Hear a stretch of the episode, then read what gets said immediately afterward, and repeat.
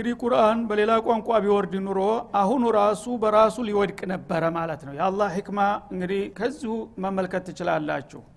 እንግዲህ የዛሬ ሺ አራት መቶ አመት በፊት የወረደ ቁርአን በእንግሊዘኛ ቢሆን ኑሮ ሌላዎቹን ተው ሌሎቹ ምንጊዜውንም ዋጋ አቅም የላቸውም። በእንግሊዘኛ ቢሆን ኑሮ የዛሬ ሺ አራት መቶ በፊት የነበረው የእንግሊዘኛ ቃላትና ዛሬ ያሉት ቃላቶች ምንና ምን ናቸው?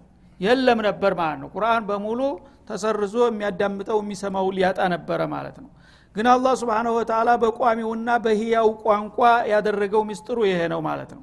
አረበኛ የፈለገውን ጊዜ ቢቆይም አይሻርም አይወገድም። ቋሚ የሆነ ሰፊና አንጋፋ ቋንቋ ነውና ስለዚህ ነው እሱን የመረጥኩት። ለአለኩም ተዕቂሉን ፊ ኩል ዘማን ወመካን።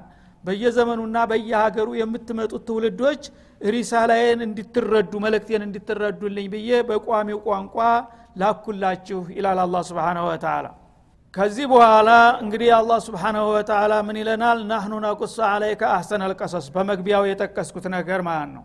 እንግዲህ ሰሃቦቹ ለው ተቁሶ አለይና የአቂዳ ነክ ነገሮችን በአላህ እንዴት እንደምናምን በረሱሎች በኩቱቦች በየውም አልአክር በቀደር እንዴት እንደምናምን ብዙ ያው አስተምራችሁናል። እየገባን ነው ከሞላ ጎደል እና እንደዚህ አይነት አዲስ እምነት በምንቀበል ጊዜ ደግሞ ጥላቶቻችን እየበዙ ነው። ከህብረተሰቡ ጋር አልተጣጣምንም። የተለያዩ ችግሮች እየደረሱብን ነው። ይህን ችግር ለመመከትና ለመቋቋም እንችል ዘንዳ የቀድሞ ነቢያትና ተከታዮቻቸው እንዴት ነበረ ባህሪያቸውና አካሃዳቸው? የእነሱን ታሪክ ስንሰማ ለእኛ መጽናኛ ይሆነናልና ስለ ቀሶስ ብትነግሩንስ ምን ይመስላል ብለው በጠየቋቸው መሰረት ይህ ጥያቄ ሲቀርብላቸው አላህ ስብሓንሁ ወተላ ጥያቄውን ከነቢዩ ላይ ቀድሞ በመንጠቅ ናህኑ ነቁሱ አለይከ አሰን አልቀሶስ ምን አንተ ትቀስስላቸዋለህ? እኔ ራሴ ቀስሳለሁ እንጂ አለ አላ ስብን ወተላ እኛ ራሳችን እንቀስስላቸዋለን። የቀድሞ ነቢያቶችንና የኡመሞቻቸውን ታሪክ እኛ አሕሰን አልቀሶስ አለ። በጣም ውብና ብርቅዬ የሆነ ልዩ የሆነ ታሪክ እኛ እናቀርብላችኋለን ይላል። እንግዲህ ቀሶስ ሲባል አሕሰን አልቀሶስ እና አስዋ አልቀሶስ ወይም ሐሰን አልቀሶስ ደረጃዎች ያሉት መሆኑን ጠቆመ ገና ከመነሻው ማለት ነው። እና አስዋ አልቀሶስ የሚባለው የውሸት ቀሶስ ነው። የልብ ወለድ ቀሶስ ለምሳሌ እንደምታውቁት በጣም አፍ ያስከፍታል ደስ ይላል። ግን ባለቤት የሌለው ያልተፈጸመ ነገር ነው። በአየር ላይ ዝም ብሎ ይህን ይመስላል ብሎ ዝም ብሎ ሰውን ለማዝናናትና ጊዜ ለማሳለፍ ጊዜ ለመግደል ተብሎ ነው የሚቀርበው። የሌለ ነገር ነው እንደዚህ ብሎ በዚህ ወጥቶ በዚህ ወርዶ እንደዚህ ብሎ ገሎት ሰቅሎት ምን ብሎ ይላል? ኋላ በመጨረሻ ምንም ነገር የለም ማለት ነው። ያ አስዋ አልቀሶስ ነው። ሰውን ውሸት የሚያስተምር እንደገና የሚያቦዝን ቁም ነገር እንዳይሰሩ ሰዎችን ጊዜያቸውን የሚሰርቅ ነው ማለት ነው። እንደ ልቧለድ ያለው ቀሶስ ለጊዜው እንኳ ደስ ቢልህ አስዋ አልቀሶስ ነው። ምክንያቱም ተቁም ነገር የራቀ ነውና ማለት ነው። አንዳንድ ጊዜ ደግሞ መሰረት ያለው ቀሶስ ይሆናል ማለት ነው በመሰረቱ የተከሰተ ነገር ነው። ግን ያን የተከሰተውን ነገር በማጋነን መልክ ይገልጡታል አንዳንዶቹ ማለት ነው። አዲ ነገር ነው። አዲውን ነገር ግን በጣም ለማስዋብ እያሉ የተለያዩ ነገሮችን ይሰጡትና ግዙፍ ያደርጉታል ማለት ነው። ያም ደግሞ አሕሰን አልቀሶስ አይባልም። በመሰረቱ ያው ተከስቷል ነገሩ ግን ሐሰን ነው። ያ የተከሰተው ዘርፍ የመነገሩ ጥሩ ነው የሚጠቅም እስከሆነ ድረስ ግን ከዛ ላይ ጨምሮና አጋኖ ያልነበረውን ነገር ሁሉ አባብሶ መናገር በመጥፎም ሆነ በበጎ ገጽታው ያ ደግሞ ያንን ታሪኩን ማዛባት ነው። እንደገና ሰዎችን እውነት መስሏቸው በእውነት መንደርደሪያ ላይ ወደ ውሸት ማስገባት ስለሚሆን ያ አሕሰን አልቀሶስ አይባልም ማለት ነው። ቁርአን እሳ አላህ ስብሓንሁ ወተላ የሚያቀርበው ነገር ከዚህ የራቀና የተለየ ነው ማለት ነው። መጀመሪያ ያልሆነ ነገር አያቀርብም ማለት ነው የተረጋገጠ ተጨባጭ ነገር ነው። መድሙን ነገር ማለት ነው። እና ይሄ ነገር ልበለድ ነው? አፈታሪክ ነው? ሁኗል ወይስ ተጋኗል? ባለበት መልኩ ነው የሚል ስጋት የለብህም። ቁርአን ከተናገረው አንድ ነገር በቀጥታ ያ ነገር ተፈጽሟል። ፊ አርድ ልዋቂዕ ማለት ነው። እንደገና ደግሞ ማጋነን የሚባል ነገር የለም አላህ ስብንሁ ወተላ እውነትን ለማስተማር ቁም ነገርን ለማስረዳት ነውና ያመጣው። ያለውን ተጨባጭ ሁኔታ ባለው መልኩ ሳይጨምርም ሳይቀንስም ሳያጋግንም ሳያጋንን ሳያባብስ ነው የሚናገረው ማለት ነው። ስለዚህ አሰን አልቀሶሲ በጣም ውብ የሆነና የተዋጣለት ሸጋ መልካም ማራኪ የሆነን ታሪክ እኔ ያቀርብልሃለሁኝ እኔ ያቀርብላችኋለሁ አለ ማለት ነው። ቢማ አውሐይና ኢለይከ ሀዘ ልቁርአን ቢሰበቢ ኢሓኢና ኢለይከ ሀዘ ልቁርአን አልከሪም። ይህን የተከበረ ቁርአን በአንተ ላይ በማውረድ ሳቢያ ቁርአን ብዙ ዘርፎችን ያካተተ ነውና የአቂዳ የተሽሪዕ ብቻ ሳይሆን የታሪክም ዘርፍ አለው። ስለዚህ በዛ በታሪክ ዘርፉ በዚሁ በቁርአን ውስጥ እኔ እንከን የሌለውንና የተዋጣለትን ትክክለኛውንና መልካሙን ታሪክ እኔ ያቀርብላችኋለሁ አለ አላ ስብን ወተላ ወኢን ኩንተ ሚን ቀብሊህ ለሚን አልጋፊሊን አንተ ይሄ ቁርአን ወደ አንተ ከመወረዱ በፊት ከዚህ ከቁርአን ከጥቅሉ ወይም ደግሞ ከታሪኩ ዘርፍ በተለይም ከዩሱፍ ታሪክ በጣም የዘነጋህና ስለ እሱ ጉዳይ ምንም የማታቅ ሁነ ብትቆይም አሁን ግን ይህንን ብርቅ የሆነውን ታሪክ እኔ አቀርብልሃለሁ በሚገባ አላቸው ማለት ነው።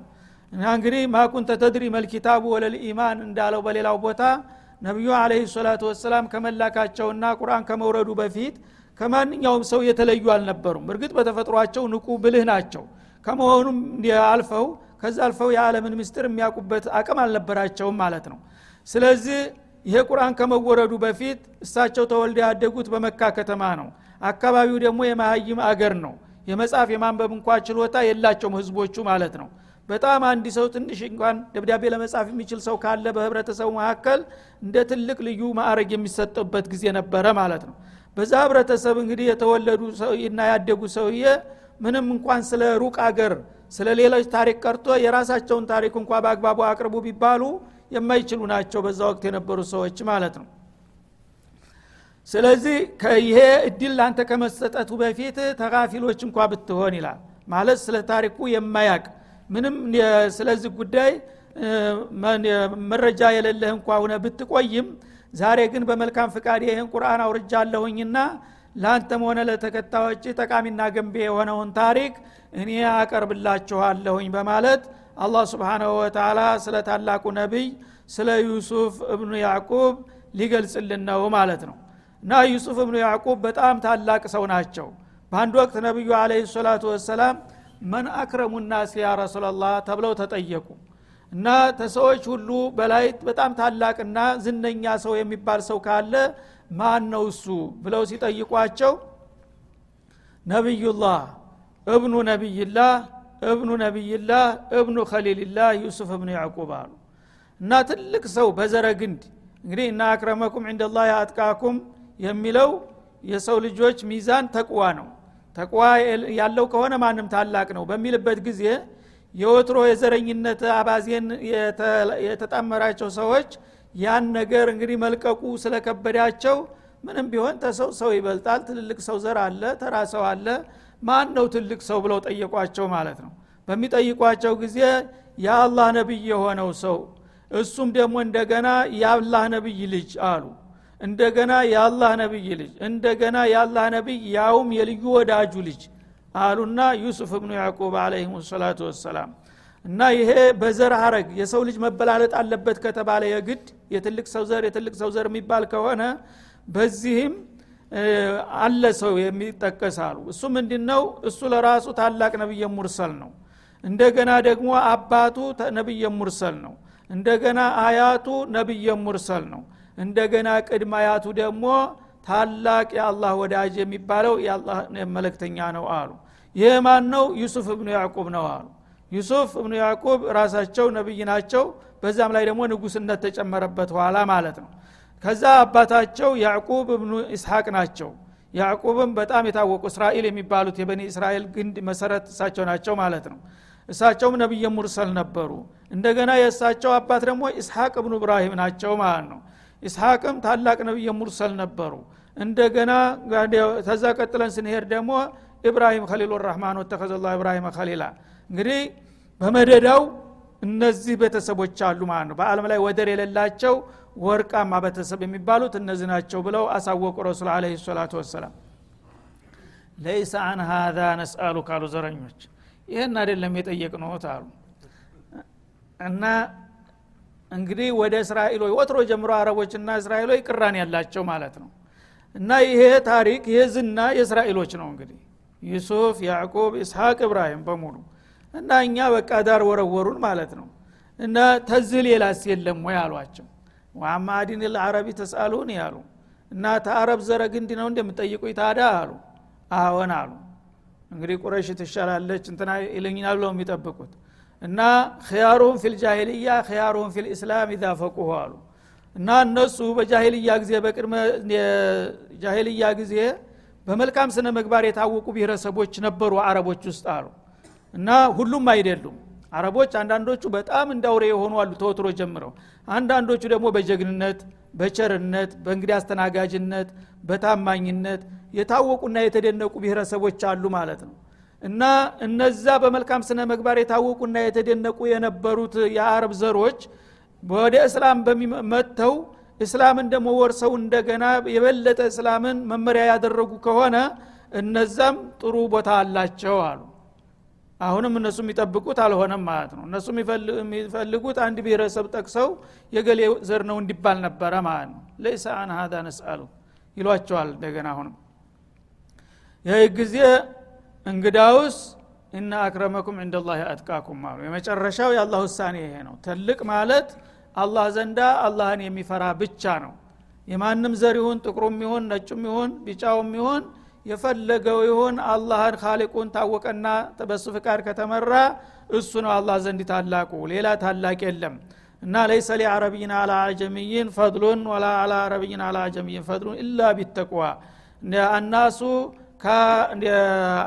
ከልአምሻጥ እንደ ማበጠሪያ ጥርስ ናቸው። ምንም የሚበላለጡበት ምክንያት የለም። አቡሁም አደም ወአደቡ ሚን ቱራብ። ሁላቸውም የተገኙት ዘረግንዳቸው አደም ነው። ዝሮ ዝሮ አደም ላይ ይገናኛል ሁሉም። አደም ደግሞ ከአፈር ከጭቃ ነው የተፈጠረው እና ለመብለጥ ከፈለጋችሁ በተቋ ሜዳ ብቻ ነው ሰው ተወዳድሮ መብለጥ የሚችለው አሏቸው ማለት ነው። ስለዚህ እንግዲህ አላህ ስብሓናሁ ወተላ ይህን ታላቅ ነቢይ ታላቅ ከመሆናቸው ጋራ የወዳጁ ልጅ የወዳጁ ልጅ የወዳጁ ልጅ ከመሆኑ ጋራ እንዲሁ አልጋ በአልጋ እንደፈለገው እንደተመኘው ነው ወይ ለትልቅ ክብርና ማዕረግ ያበቃው? ወዳጆቹ ወዳጆች በሆኑ ቁጥር ፈተና ይከብድባቸዋል። ስለዚህ ይህ ታላቅ የመጨረሻ የዓለም ወደረኛ የለው የተባለው ታላቅ እንዴት ነበረ ህይወቱ የሚለውን እናስቃኛቸዋለን። ከመጀመሪያ ጀምሮ ምን ያህል ውጣ ውረድ እንዳጋጠመው ስለ ዩሱፍ ታሪክ እኔ ነግራቸዋለሁና አቀርባለሁኝ ሊል ነው ማለት ነው إذ قال يوسف اذكر لهم يا رسولنا إذ قال يوسف نبي الله عليه السلام። ታላቁ ነቢዩላህ ዩሱፍ ለአባቱ ለወላጁ ለያዕቁብ ባለ ጊዜ የነበረውን ሁኔታ እስቲያውሳላቸው ይላል። እንግዲህ አባቱ ቅድም እንዳልነው ያዕቁብ ናቸው እስራኤል ማለት ነው። ነቢዩላህ ያዕቁብ አስራ ሁለት ጀግና ልጆች ነበሯቸው ማለት ነው። አስሩ ታንዲቱ አንጋፋ ባለቤታቸው ይወለዳሉ ሁለቱ ወደ ኋላ አግብተዋት ዩሱፍና የእሳቸው ታናሽ ቢንያሚን የሚባሉት ተሌላ የተወለዱ ናቸው ሁለቶቹ ማለት ነው። ስለዚህ ከተለያየ ሴት የሚወለዱ ልጆች የመናቆርና የመወዳደር ባህሪ ስላለ በዛ ላይ ነው ችግሩ የሚነሳው ማለት ነው። እና ዩሱፍ እንግዲህ ወደ ኋላ ከተወለዱት ናቸው ማለት ነው። የዩሱፍ አላህ ስብሓናሁ ወተላ በሁሉ ነገር የተዋጣላቸው ልዩና ብርቅ ሰው ነበሩ ማለት ነው። ሀታ በተፈጥሮ ገጽታቸው ሳይቀር በመልካቸው። በመልካቸው መድረበል መተል በአለም ላይ እስካሁን ድረስ ወደረኛ ያልተገኘለት መልከኛ የሚባሉት ዩሱፍ ናቸው ማለት ነው። ዩሱፍን የሚያህል መልከኛ አልተፈጠረም በዚች ምድር ላይ ከሰው ዘር ማለት ነው። እና ይሄ በጣም እንግዲህ መልከኛ ሆነው በመምጣታቸው በቤተሰብ ሳይቀር ችግር ሊፈጥርባቸው ነው ማለት ነው። አባታቸውም በጣም እንግዲህ መልካም በመሆናቸው እንደገና ባህሪያቸው ደግሞ ሸጋ ነበረ። ከማንኛውም ልጅ የተሻሉ ጥሩ ሰው ነበሩ። ስለዚህ እንኳን ወላጅ ማንም በአድ ጥሩ ልጅ መልኩም ጸባውም የተዋበ በሚሆንበት ጊዜ ትኩረትን ይስባል። ሁሉም ሰው ይወደዋል። ያለፈ አግዳሚ ሁሉ ይስመዋል ማለት ጥሩ ልጅ በሚሆን ጊዜ። ስለዚህ ዩሱፍ በጣም መልካም ሁነው በመምጣታቸው ከቤተሰባቸው ችግር ሊፈጥርባቸው ነው በተለይ ከሌላ ሴት የሚወለዱ ወንድሞቻቸው ታላላቅ ወንድሞች ስለነበሩ የአባታቸው ፍቅር ወደ እሳቸው እያመዘነ ሲመጣ ዩሱፍ ዩሱፍ እያሉ ሲንሰፈሰፉ ሲያዋቸው ዩሱፍ ተነጥና የመጣ ዩሱፍ እኛን ረሳን እንደ ሰው የምነካው እያሉ በቃ ምቀኝነት ያዛቸው ማለት ነው። إذ قال يوسف لأبيه በዚህ ሁኔታ ላይ እያለ ዩሱፍ منام ያያሉ ማለት ነው። ታሪካዊ የሆነ منام ከባድ منام ያያሉ ገና በህፃንነታቸው። እድሜያቸው እንግዲህ ችግር በሚጀምራቸው ጊዜ ወደ አስራ ሁለተኛ ዓመት አካባቢ ናቸው ገና ለጋ ናቸው ማለት ነው። በዛ በአስራ ሁለት እድሜ አካባቢ ያለ ልጅ ደግሞ መልከኛ በሚሆን ጊዜ ምን ያህል ደስ እንደሚል መገመቱ አያቅትም ማለት ነው። እና አንድ ሰዓት እንኳን ተፊታቸው እንዲነጠል አይወዱም ነበር አባትዮ ማለት ነው። ሲወጡ አብረው ይዘውት ይወጣሉ ሲቀመጡ ይቀመጣሉ ሲሄዱ ይሄዳሉ። እዚህ ጊዜ ሌሎቹ አስሮቹ ጀግኖች በቃ እንደተረሱ ሆኑ ማለት ነው የሰውዬ በቃ እኛ እንደ ልጅ አይቆጥረንም? አሁንም እሱን ይዞ ሄደ? አሁንም እሱ ጋር ነው የተቀመጠው? እኛን አያናግረንም ያናግሯቸዋል። ያላህ ነብይ ናቸው። አርሎ አያደርጉም። ግን በተፈጥሯቸው ስሜታቸው ዩሱፍ ጋር መሆኑን ሲያውቁ እንዴት እንደሱ እኛን አያፈቅረንም በማለት ምቀኝነት ያዛቸው ማለት ነው። በዛ ሁኔታ ላይ እያሉ ዩሱፍ ምናም አዩ ማለት ነው። ምናም በሚያውበት ጊዜ ምናሙም ደግሞ አደገኛ ምናም ሁኖ መጣ ማለት ነው እዝኩር ለሁም ያ ረሱልና ኢትቃለ ዩሱፍ አለህ ሰላም ሊአቢህ ያዕቁብ አለህ ሰላም ያ አበቲ አባቴ ሆይ አሏቸው ዩሱፍ መጡና። ተንቅልፋቸው ተነሱና ማልዳ አባታቸው ጋር መጡ። አባዬ ዛሬ ምናም አይቻለሁኝና ያየሁትን ምናም ልንገርህ ይሏቸዋል ማለት ነው። ኢኒ ራአይቱ አሀዳ አሸረ ከውከባ እኔ በዛሬው ሌሊት አስራ ሁለት ደማቅ ከዋክብቶች አሉ። ወሸምሰ ወልቀመር ፀሐይና ጨረቃንም ጭምር ራአይቱሁም ሊሳጅድ። እነዚህ በአጠቃላይ አስራ አንዱ ከዋክብቶችና ጨረቃና ፀሐይ ለእኔ ተሰልፈው እጅ ሲነሱኝ ሲሰግዱልኝ አየሁኝ ብለው ነገሯቸው ማለት ነው።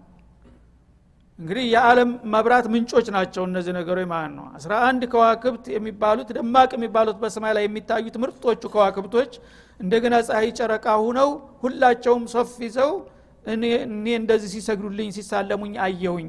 ምንድን ነው ብለው ጠየቋቸው አባታቸውን ማለት ነው።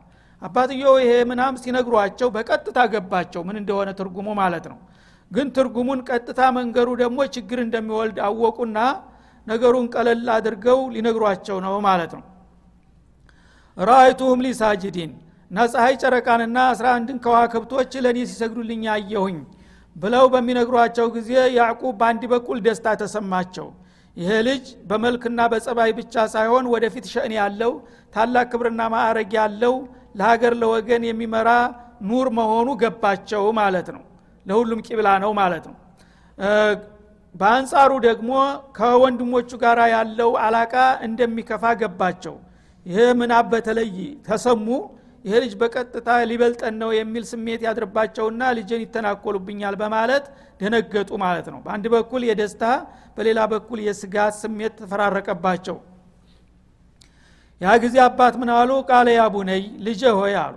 ላ ተቅሱስ ሩእያከ አላ ኢኽወቲከ። ይህን ምናምህን ለወንድሞችህ እንዳትነግራቸው አደራ አሉ ማለት ነው። ይህም ምናምህን እንደዛ አየሆይ ብለ ለእኔ እንደነገርከኝ በእኔና በአንተ መካከል ይቁም ይሄ ነገር በቃ ለእኔ ነግረኛል ከዛሬ ጀምረህ ይችን ቃል ለማንም እንዳትናገር በተለይ ለወንድሞችህ አደራህን እንዳትነግራቸው በማለት አስጠነቀቁት ማለት ነው። ለምን? ፈኪዱ ለከ ከይዳ። ይህንን መልእክት ከነገርካቸው ወንድሞችህ እርግጠኛ ነኝ በአንተ ላይ ደባ ይሰራሉ ተንኮል ይፈጽማሉ። ያ እንዳይሆን ለመጥፎ ስራ እንዳትጋብዛቸው ይህን መልእክት ለእነሱ እንዳትነግር በማለት አስጠነቀቁ ማለት ነው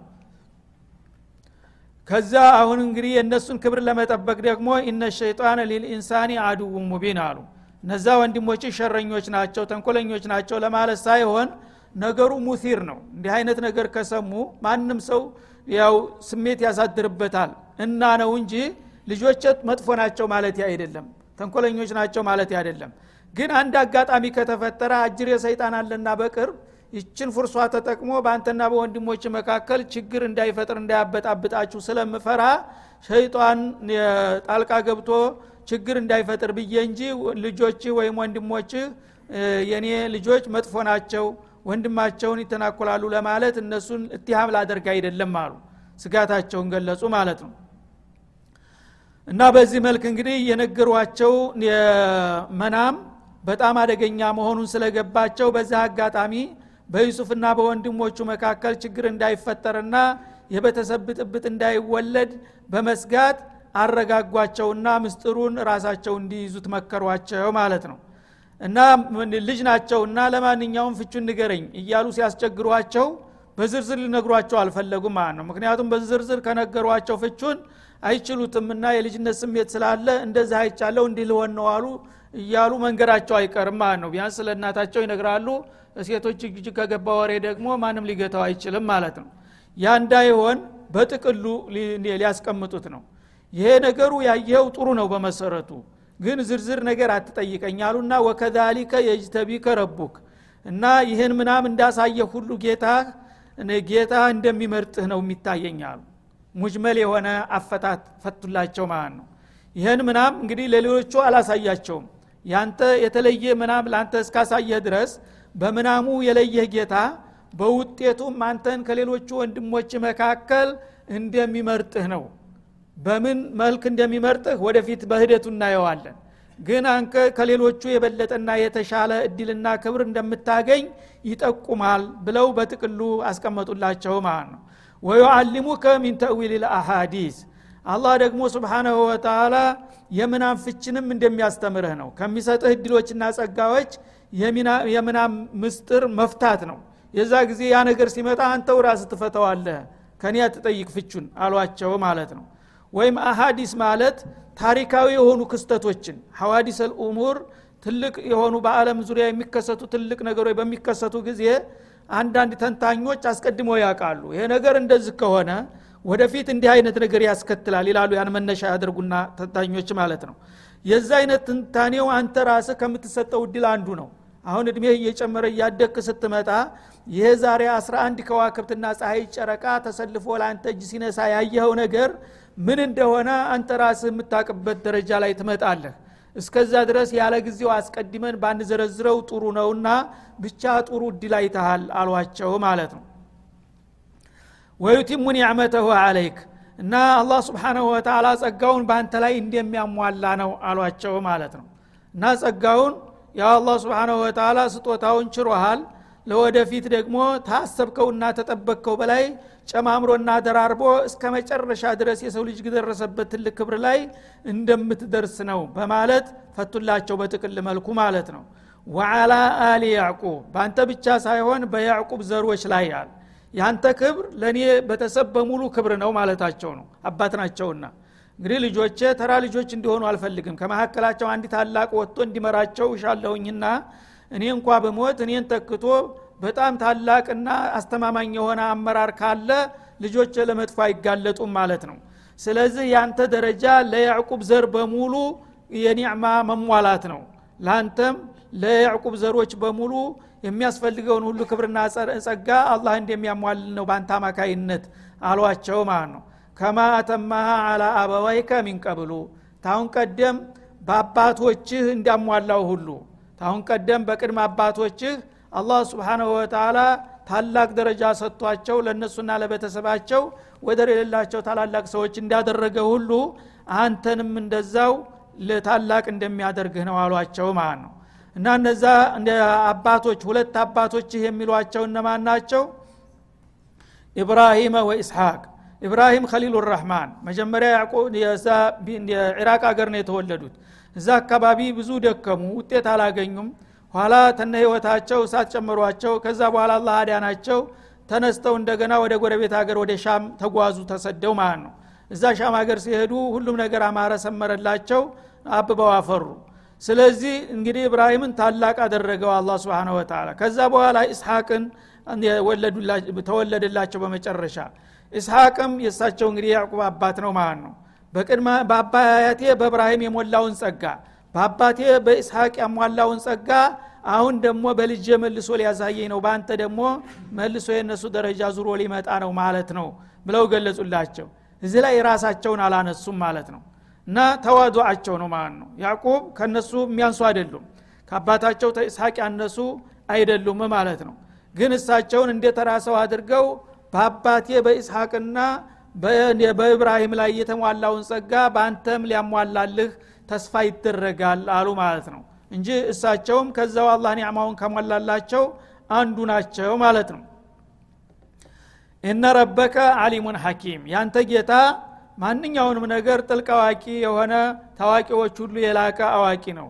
እንደገና ደግሞ እውቀቱ በጥበብ ነው የሚመራው። ማንኛውንም ደረጃ ለማን እንደሚሰጠው ያቃል ስለዚህ እንግዲህ አስራ ሁለት ወንድማማች መካከል አንተን ተመረጠህ እሱ ያቃል ተሱ የበለጠ ማን ያቃል የፈጠረውን ነገር እቃውን የሚያኖርበት አላሁ አለም ሐይቱ የጃአሉ ሪሳለተው እንዳለው ከሁሉም መካከል አንተን እንደሚመርጥህ ነው የሚያሳየው ይህ ሁኔታ ጌታ ደግሞ ተመረጠ። ለምን እንዴት አይባልምና ለዚህ ክብር ማዕረግ እንደሚያበቃህ ነው አሏቸው ማለት ነው።